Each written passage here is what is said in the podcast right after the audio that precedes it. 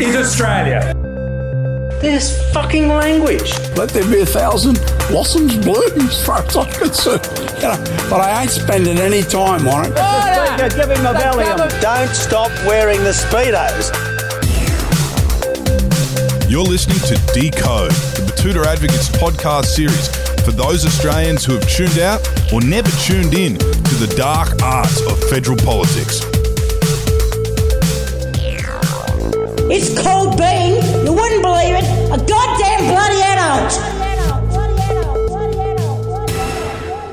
We'll never get tired of that Jacqui Lambie clip there. Yes, greetings and welcome to Decode, the Betoota Advocates political podcast series where we try and figure out what the fuck is going on in the world of politics. Does always seem to be something happening. My name's Wendell Hussey. It's great to have your company, and you can probably assume what we are going to talk about this week. It's a certain former Prime Minister getting up to some interesting things during the pandemic. Yes, we're going to talk about the side hustle Scotty saga, what's going on, where we got to, all that sort of stuff. We have a constitutional law expert going to jump on the line in a second to help explain the ins and outs and the ramifications and some potential consequences that we might see. But before we get there, we'll just do a quick recap of where everything sits at the moment. As you might know, Scott Morrison went to the Governor General over the last couple of years and basically secretly got him to appoint him to various ministries. We're talking health, finance, treasury, home affairs, industry, and resources. It's up to five ministries now with potentially more to come. I mean, it was three ministries about 24 hours ago, and then it broke that it become five ministries. So who knows? Maybe there's more to come. Apparently, Ministry of Sound. We've also heard that he's made himself the minister of. So it's come to light that he's gone and he's made himself the minister for these various ministries. Three ministries say they had absolutely no knowledge of the appointments. They weren't informed. It was all done uh, secret, secret. One of them was his Home Affairs Minister, Karen Andrews, who said this yesterday. There was certainly no discussion uh, with me. It would be appropriate, in my view, for Scott Morrison to resign and to leave Parliament. Yeah, hectic that a powerful figure within his own party is calling for him to resign. Apparently, not even Australia's top spooks knew about Scott Morrison's hidden portfolios. Home Affairs Secretary Mike Pezzullo said he was not informed of Scott Morrison's secret appointments, which, given the importance of national security, uh, as the government likes to bang on about, is an interesting one to not inform them of what was going on. So, yeah, basically, in secret, he was getting the Governor General, who is the Queen's representative and effectively the head of state down here, to give him all these powerful positions without informing anybody in his party. From what we know so far, technically he didn't do anything illegal. It's just fucking dodgy. And all of this moving behind closed doors, getting himself appointed as ministers for all these portfolios without telling any of his colleagues has a rancid smell to it. Because the idea is that he appoints these people to the various ministries. He, you know, he appoints a health minister because he trusts them, because he's happy to give them the responsibility to deal with that portfolio and get up to speed with that portfolio and be across it and exercise that power.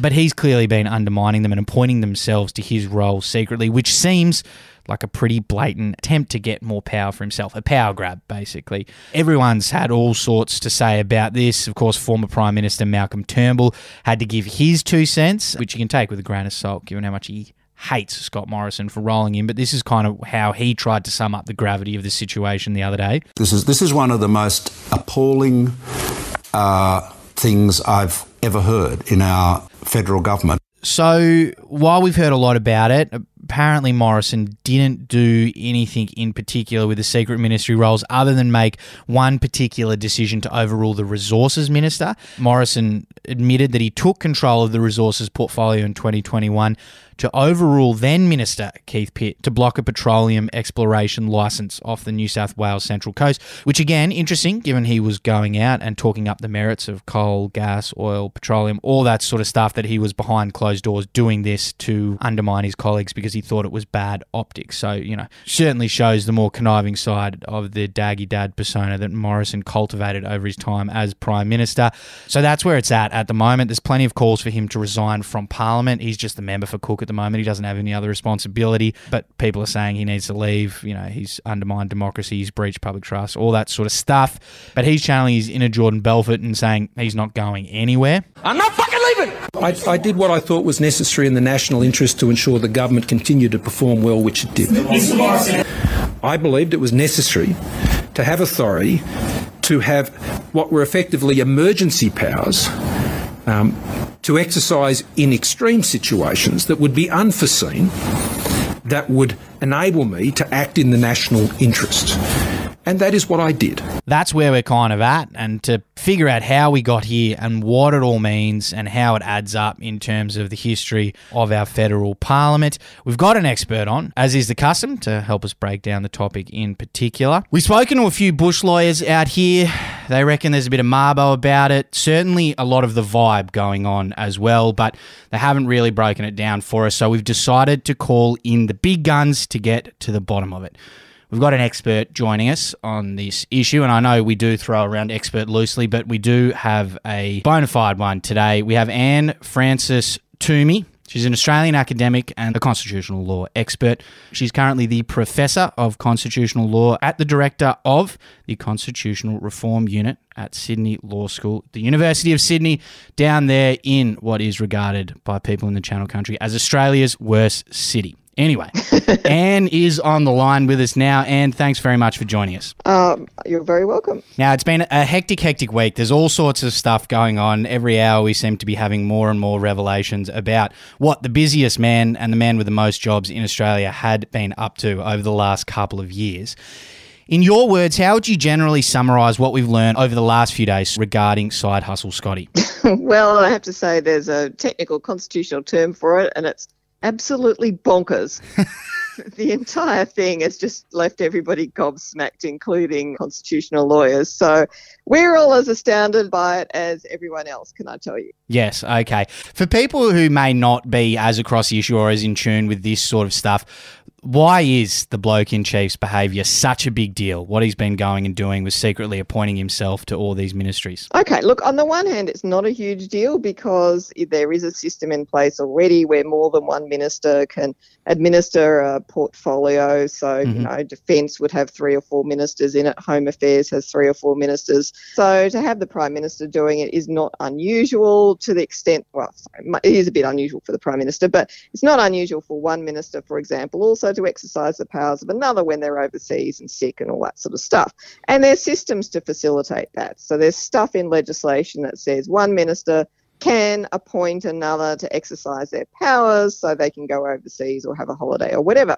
So all of that's utterly normal. The weird stuff that's going on here is the fact that he was going around doing it in secret and mm-hmm. not telling the relevant minister whose portfolio was involved and not telling the cabinet and not telling the public. I mean, when this stuff happens, it's normally there's, you know, if, if someone's appointed to fill a particular ministerial role. There's normally a press release. There's normally a, sort of a document that goes on the Federal Register of Legislation, etc., etc.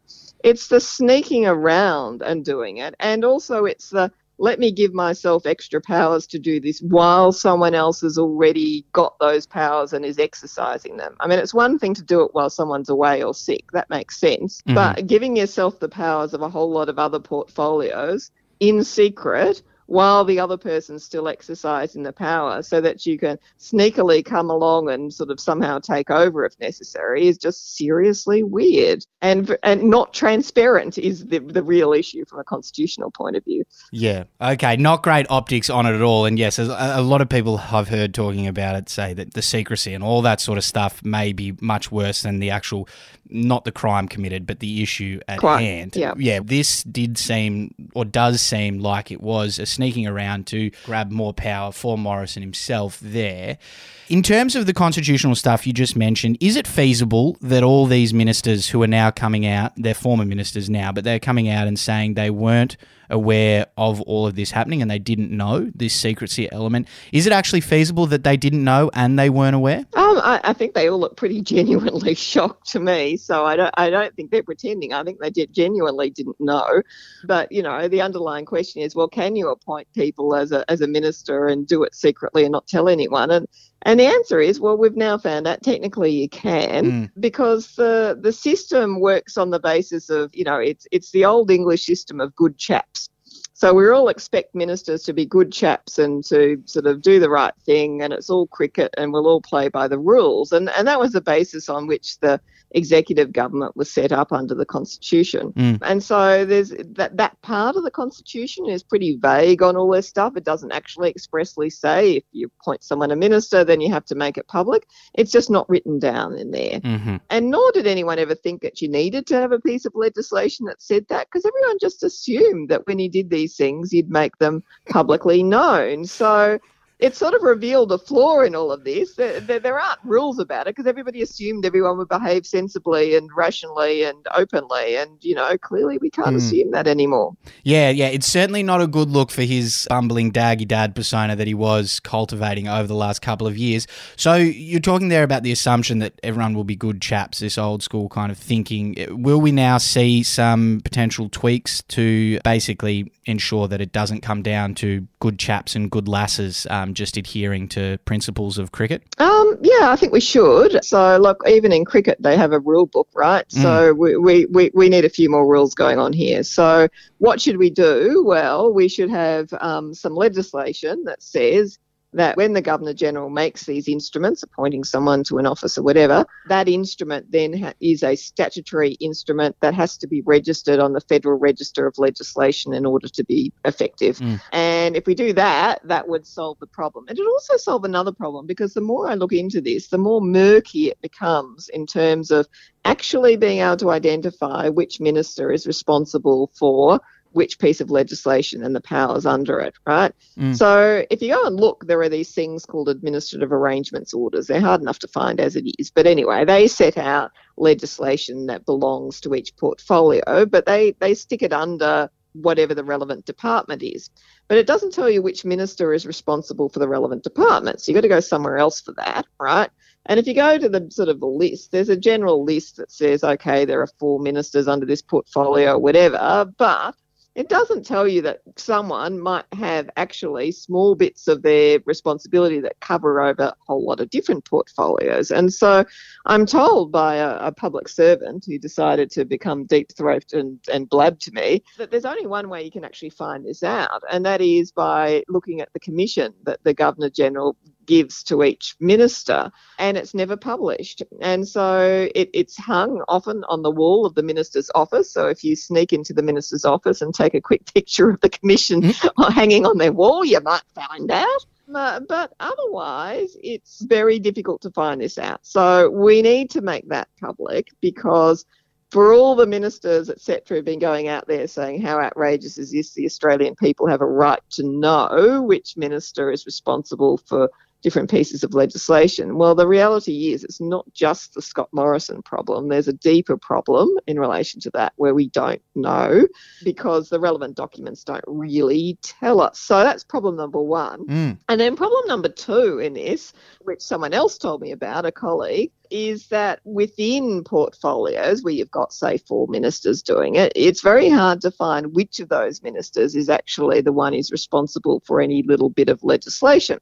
So, one of my colleagues had been trying to find out which minister had responsibility for cancelling visas, right? Yep. And thought, okay, I'll put in an FOI application and find the relevant document about how they divvy up the responsibility within the Home Affairs portfolio.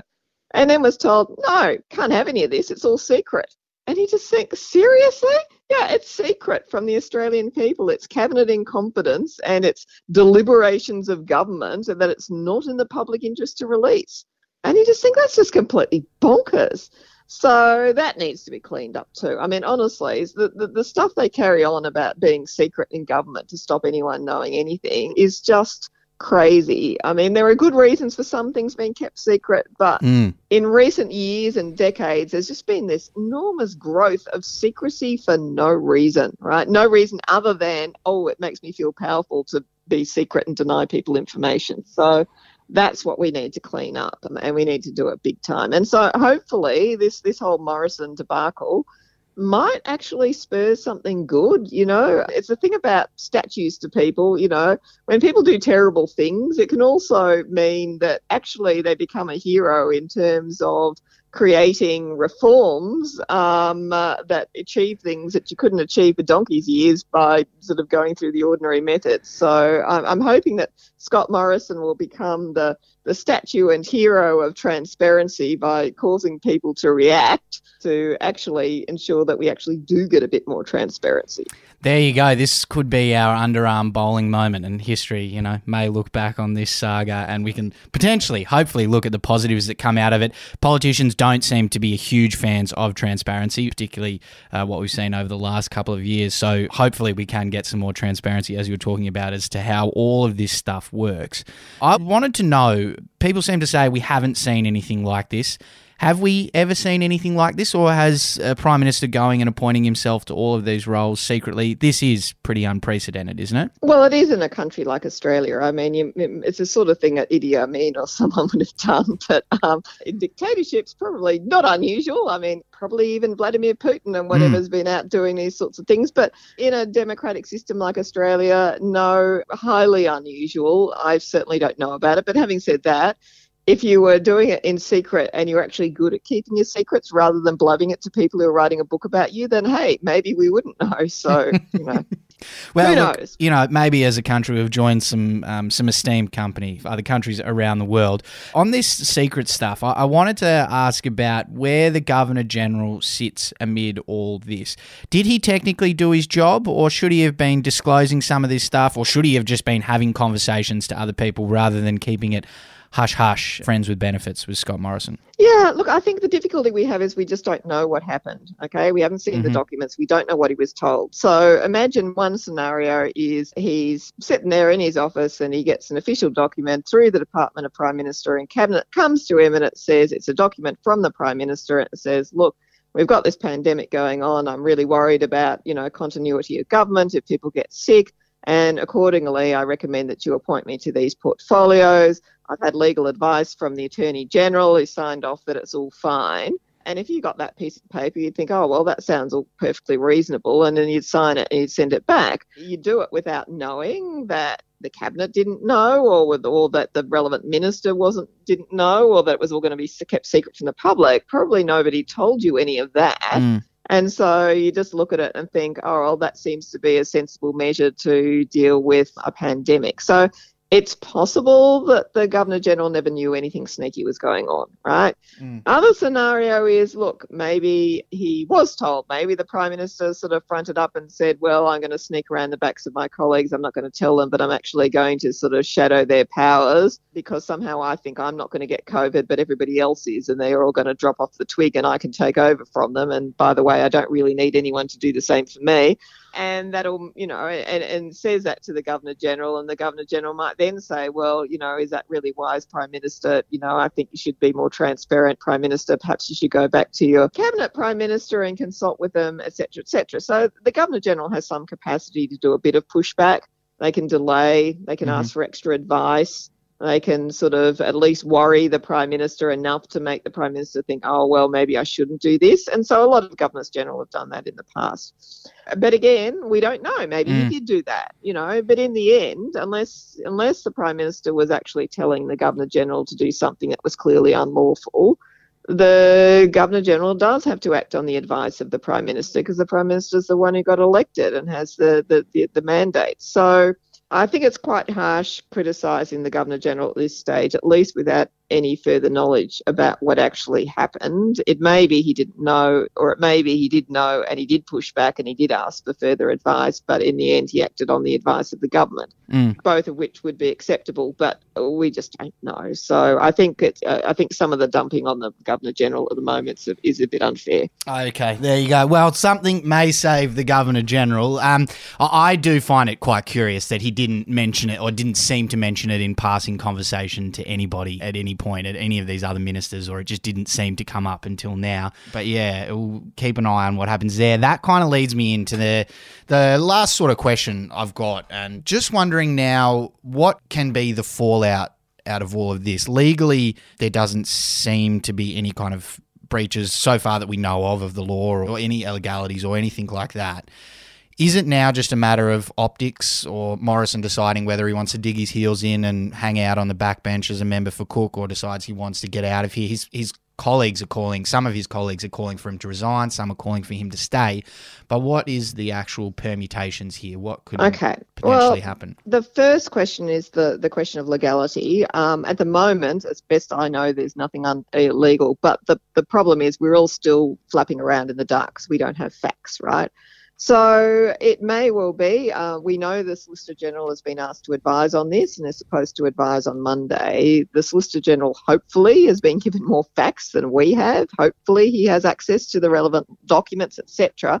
And so possibly there are some legal problems that he might identify on Monday. So that's the first thing that's going to drop, and we'll hopefully get more information then. The second sort of issue here is this question about Parliament, because ordinarily when ministerial appointments are made, they're notified to Parliament on the first sitting after those um, arrangements have been made, and this appears not to have been done. So Parliament itself may be quite peeved about what happened, and I think we know that a couple of members of Parliament have suggested that they will seek to have either an inquiry about this or refer Mr Morrison to the Privileges Committee, etc. So it's possible that he might be brought before a parliamentary committee inquiry or censured by the House of Parliament, etc., etc. So there may be some parliamentary action going on there. So they seem to be the two likely things that are in the short term. Whether or not this is inquired into in more detail in the longer term, um, if if some kind of royal commission into the pandemic were operating later on, this might be folded into it. So there might be something else coming from it, but the bottom line is, so long as he didn't do anything unlawful, there's not a lot you can do about it. I mean, in the end, it's up to the voters in his own electorate to decide whether they want him or not. It's sort of none of our business. Yep. Okay. So basically, at this point in time, if he decides he wants to hang around the Big Brother house, he'll be there until the people at home potentially vote him out or vote him back in again in a couple of years' time, really. But he might have fewer friends to hang out with. Yes. Not a lot of friends of the housemates. Housemates might want him evicted, but essentially not really anything they can do at this point in time. Uh, I think that's right. There, there, there's no grounds for you know expelling him from Parliament, and in any event, they removed the power to expel some time ago. So Okay. that's not going to happen. Okay, well,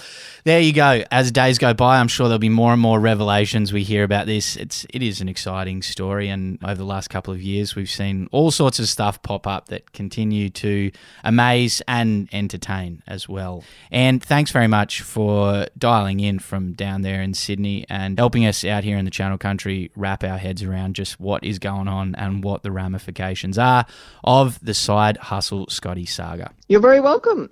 Have a good day up there. It's beautiful and sunny down here in Sydney, even if it might be the evil centre of the universe. Ah, there you go. Look, it's always sunny up here in Betoota, always sunny. So that was Anne Twomey helping explain just exactly what has happened and the legalities of all this sort of stuff. Um, obviously, there's plenty of optics there, and it'll be interesting to see how long uh, people call for Morrison to resign and whether he does. It's totally up to him by the sounds of it. So, as this scandal's shown us, developments keep happening every few hours. So, who knows what could happen over the next couple of days, but that is where we're at with the side hustle Scotty saga. It's certainly been quite a return to form for the former Prime Minister. But thanks for joining Decode. That's all we got time for with this episode. Hope to have you company again soon. Bye bye.